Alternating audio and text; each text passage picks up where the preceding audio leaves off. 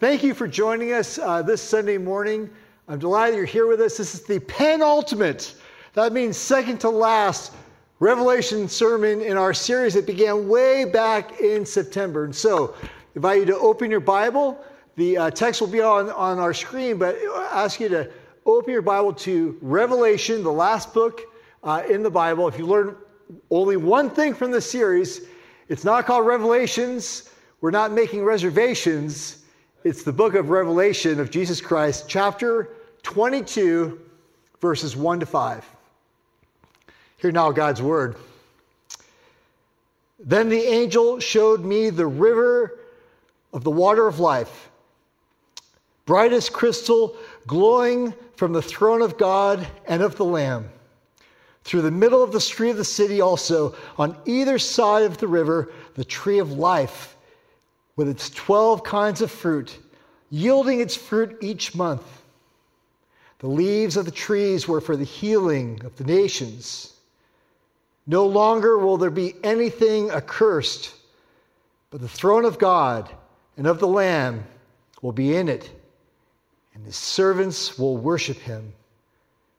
And they will see his face, and his name will be on their foreheads and night will be no more.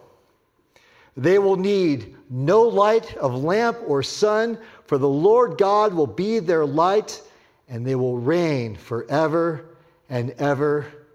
Amen. Amen to that. Would you join me in prayer? Let's pray. Lord Jesus, thank you for giving us chapters 21 and 22. You've shown us, God, the, the end of your story and that we're part of it. Lord God, that we will be changed into holy immortals with direct, unhindered access to you, God, in fellowship, in life, in wonder upon wonders, in communion with you for eternity, God. We'll be forever changed, fully human, fully fulfilling the design that you've designed into us and God, you even say that, that we will reign with you.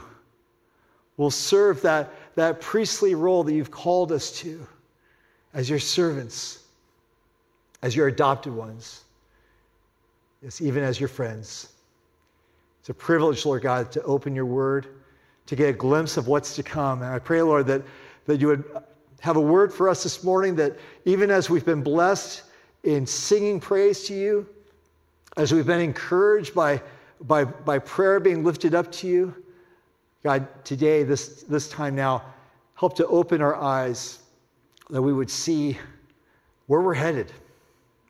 The options that we have ahead of us, God, are, are, are unlimited in so many ways in our world, and yet uh, so small in other ways, oh God, that we think of, of everything ahead of us, Lord. We don't know what the future will bring, but we know that you hold the future. So, God, I pray that that we would make some choices today, uh, and with this sermon, Lord God, that you would challenge us to move closer to you. In Jesus' name we pray. Amen.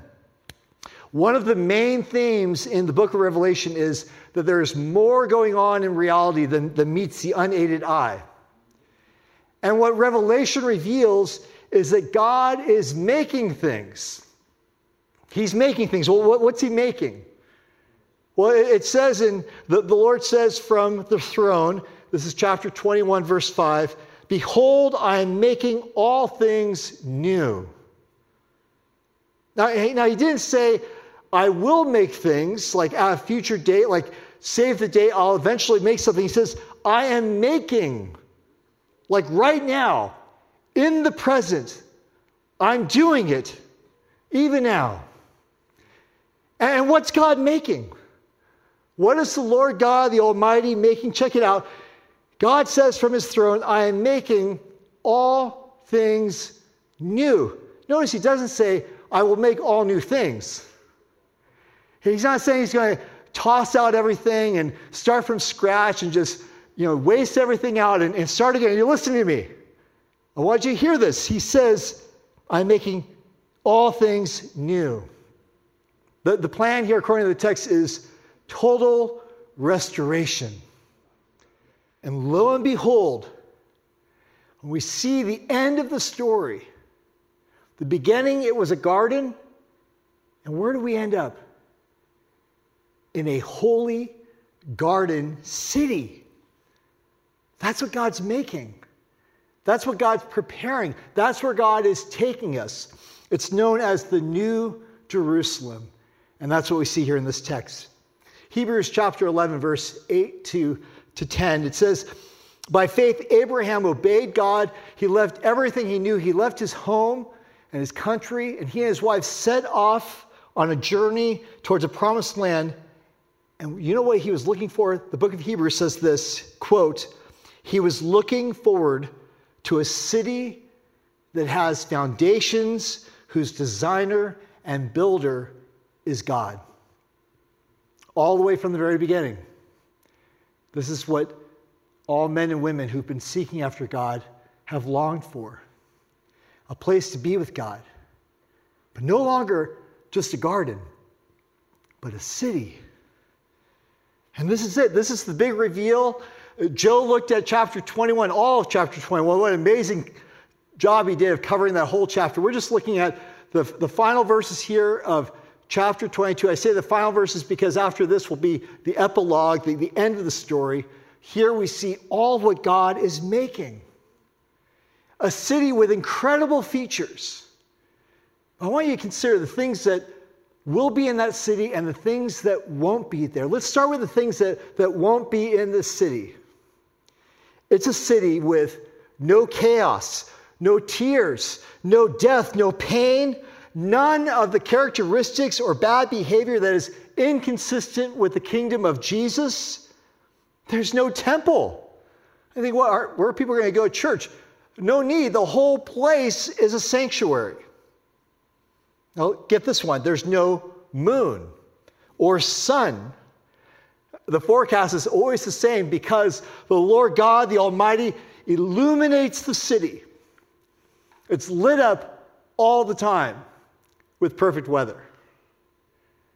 The gates are never closed, they stand wide open. Everyone is safe and secure. Think about what we've been seeing on TV, the, the, the degree to which people are, are taking to clean their cities, right? To, to rid ourselves of the virus and scrubbing down everything and scrubbing down uh, subway cars and, and just lysoling everything and, and fogging everything.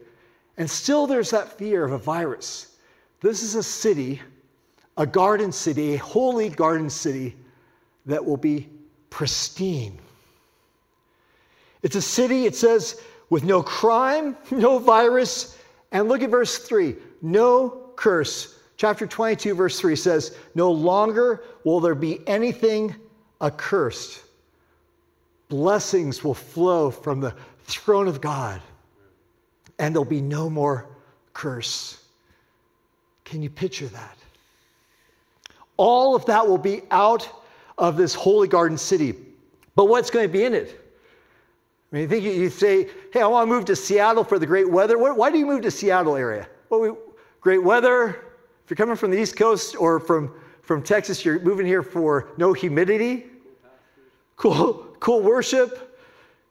What's going to be in that city? The number one thing, God's going to be there. He's going to fill the city with his glory. It's the image that we looked at last week. The image of, of gems and jewels, they symbolize the, the glory of God. They, they just radiate the brilliance of God like a sparkling diamond.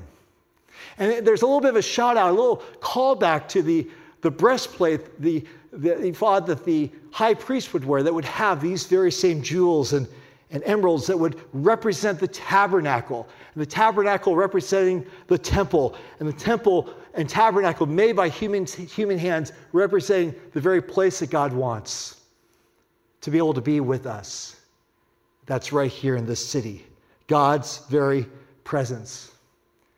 And the throne of God will be there. There will be tangible stuff like real things that you can pick up and touch. A city with streets and fruit trees and living water. And it will be filled with people and culture. Thank you, ladies, for bringing some culture here. The strings, just a different uh, just a different kind of worship, right? And then we have, but then we have drums, and another time we'll have a different kind of music. Imagine all forms of worship and all kinds of art, and all kinds of expression of movement and paint, and all of it being filled into the city, all of it for the purpose of bringing glory to God. That's going to be in that city. Your dance card's going to be full all the time with fantastic opportunities to worship God. I want you to check out Ezekiel chapter 47, the book of Ezekiel, chapter 47, for a parallel here. Ezekiel has an insight into this same vision that hundreds and hundreds of years later, John has. Let's talk about the fruit. Fruit year round, it says, and leaves for healing of the nations. What's going on here? Well, remember when we're studying Revelation, we always start with the symbolic meaning. What, what's the symbol mean? What's the figurative meaning instead of a literal meaning? I mean, literally, I love fruit. I would love. Does anyone get that Harry and David fruit of the month? Does that sound great? Does anyone get that? Anyone? Anyone there at home? Fruit of the month. That's not what we're talking about here. Well, first, for starters, there's no months in heaven because there's no moon, so there's no lunar months. There's no sun, so there's, there's no, no way to pollinate all the fruit trees. And we're not talking about aloe vera leaves, although those are great for antioxidants and cleaning your skin and things like that. That's not what we're talking about. What's the symbolic meaning behind here? John is highlighting symbolically the fullness of the restoration of God. The number 12 is a complete number. So, what, what he's seeing here is the fullness, the complete utterly packed out benefits of being restored to true humanity. The healing of the nations.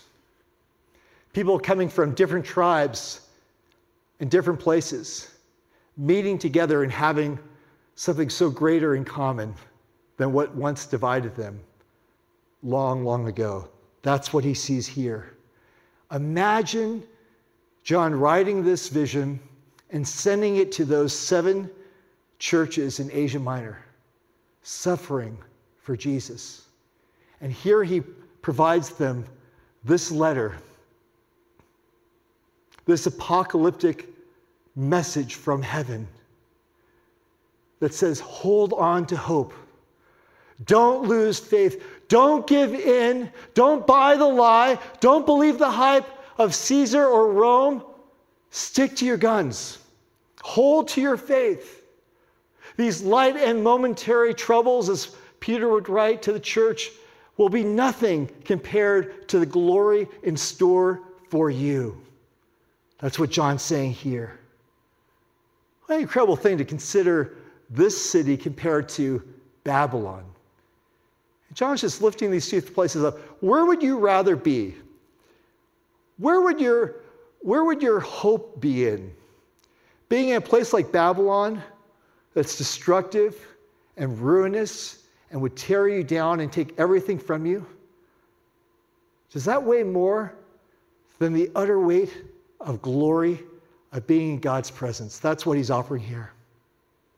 You see, the end of the book of Revelation takes us all the way back to the book of Genesis, all the way to the beginning of God's story that he wrote long ago.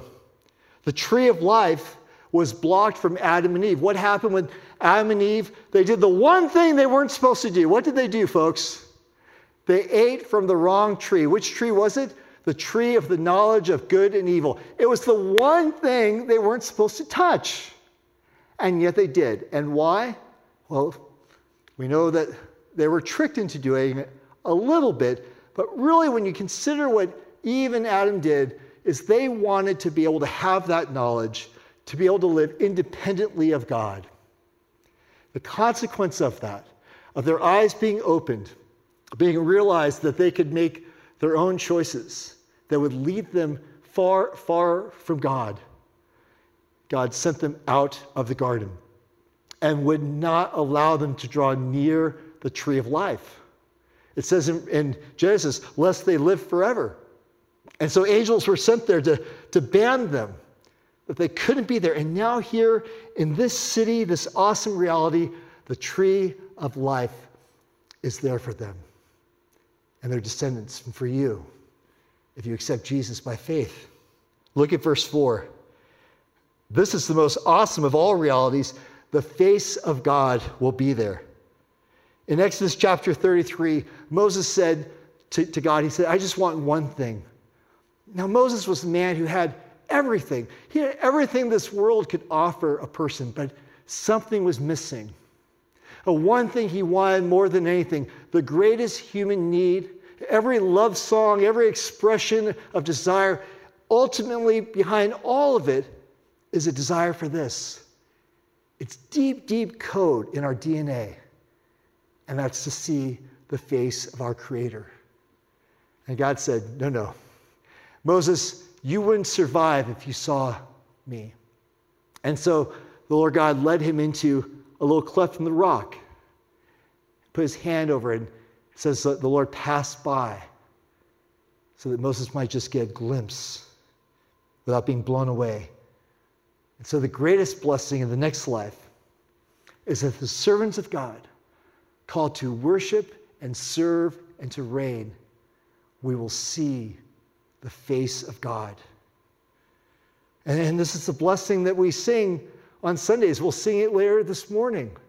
It's a blessing so often offered at the end of a worship service that the Lord would bless you and keep you, make his face to shine upon you, to be gracious to you, that he'd lift up his countenance. It's really saying the same thing over again, each way, another way of saying that we would see God.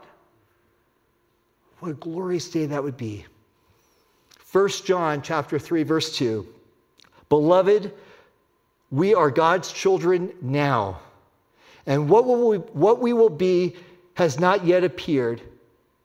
But we know that when he appears, we shall be like him because we shall what? See him as he is. See, John says in that letter, he says here in, in Revelation, God's making something new. That new thing is happening in you and in me. With every life choice you make, every day you get up and you live your life and you think, well, it's just another day. Yeah, it's actually one more day stepping towards eternity with God. We will be forever changed, John says. And then he writes that his name will be on our foreheads. What are we talking about? Are we talking about a tattoo? Is that what we're? Press on tattoo? No, we're not taking it literally, we're taking it figuratively. Name represents character. It means these people who have been redeemed, who have now been sanctified and fully now are glorified in heaven, have the very character of Jesus stamped on us. You look at someone, imagine if someone had something written on my forehead like, big forehead guy, my big forehead. Now, everywhere you look, you'll see people that show the character of Jesus. That's what we'll be. We will finally be the full image and likeness of God. What a stunning future. To have the very character of God. You think there, there might be things about yourself that you don't like, or people tell you that they don't like, or they put you down. The things about the way you operate, the way you see life, the way you, you go about your business. I'm an introvert, introvert, I'm an extrovert. You think those things are things you'd want to change? No, God made you the way you are. But in heaven, you will be the fullest, best version of yourself. You will be the biggest, best introvert ever with all of your gifts. You'll be the most creative person ever with all God's prepared you for. That's what's ahead of us. A full life in step with the Spirit, with no pain or sorrow, only pure love, all because of the gospel of Jesus Christ.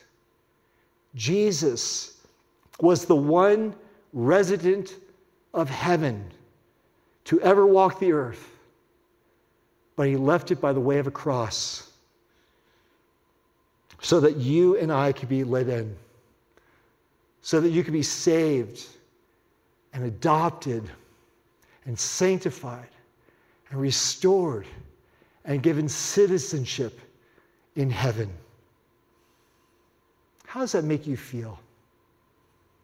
What, what, what does it draw up inside of you that you'd want to change even now today, this month, this summer ahead of us to live differently, to draw closer to God?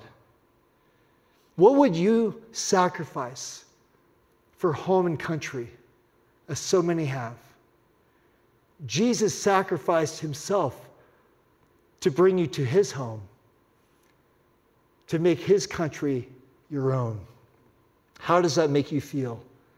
And now that we're drawing to the end of our study in the book of Revelation, it's almost over. I'm just curious to hear from you sometime. What do you think now about the book of Revelation? Uh, some of us that, that started this way back in September told me, Pastor P, I'm a little intimidated by the book of Revelation. I've never read it. It's strange, it's weird, it's out there. How do you feel now? Still strange? A little out there? I've studied it for a year and a half. Yeah, it still is, but glorious and wonderful and is more real than real. Here at our church, at Maple Valley Church, if you're uh, new to us, we, we really value helping people, equipping people, taking their next step in their spiritual journey. And so, as we're wrapping up this series next week, I just want to ask you this week, and as we're going into the summer months, to consider what will be your next step in your spiritual journey, in your walk. And we have six areas of, of growth that we really want to concentrate on as a church biblical knowledge, prayer, Sabbath, serving, stewardship, leading, and discipleship. What you consider as we go to prayer, as the team comes back up, what would be your next step? What's God working in your life right now? He's making something. He's making things new, not all new things, but He's preparing something, and He's preparing you. You might be facing a circumstance in your life right now that you're not sure where God's leading you, what, what to make of it but God knows. Take it to the Lord in prayer. Trust in Him.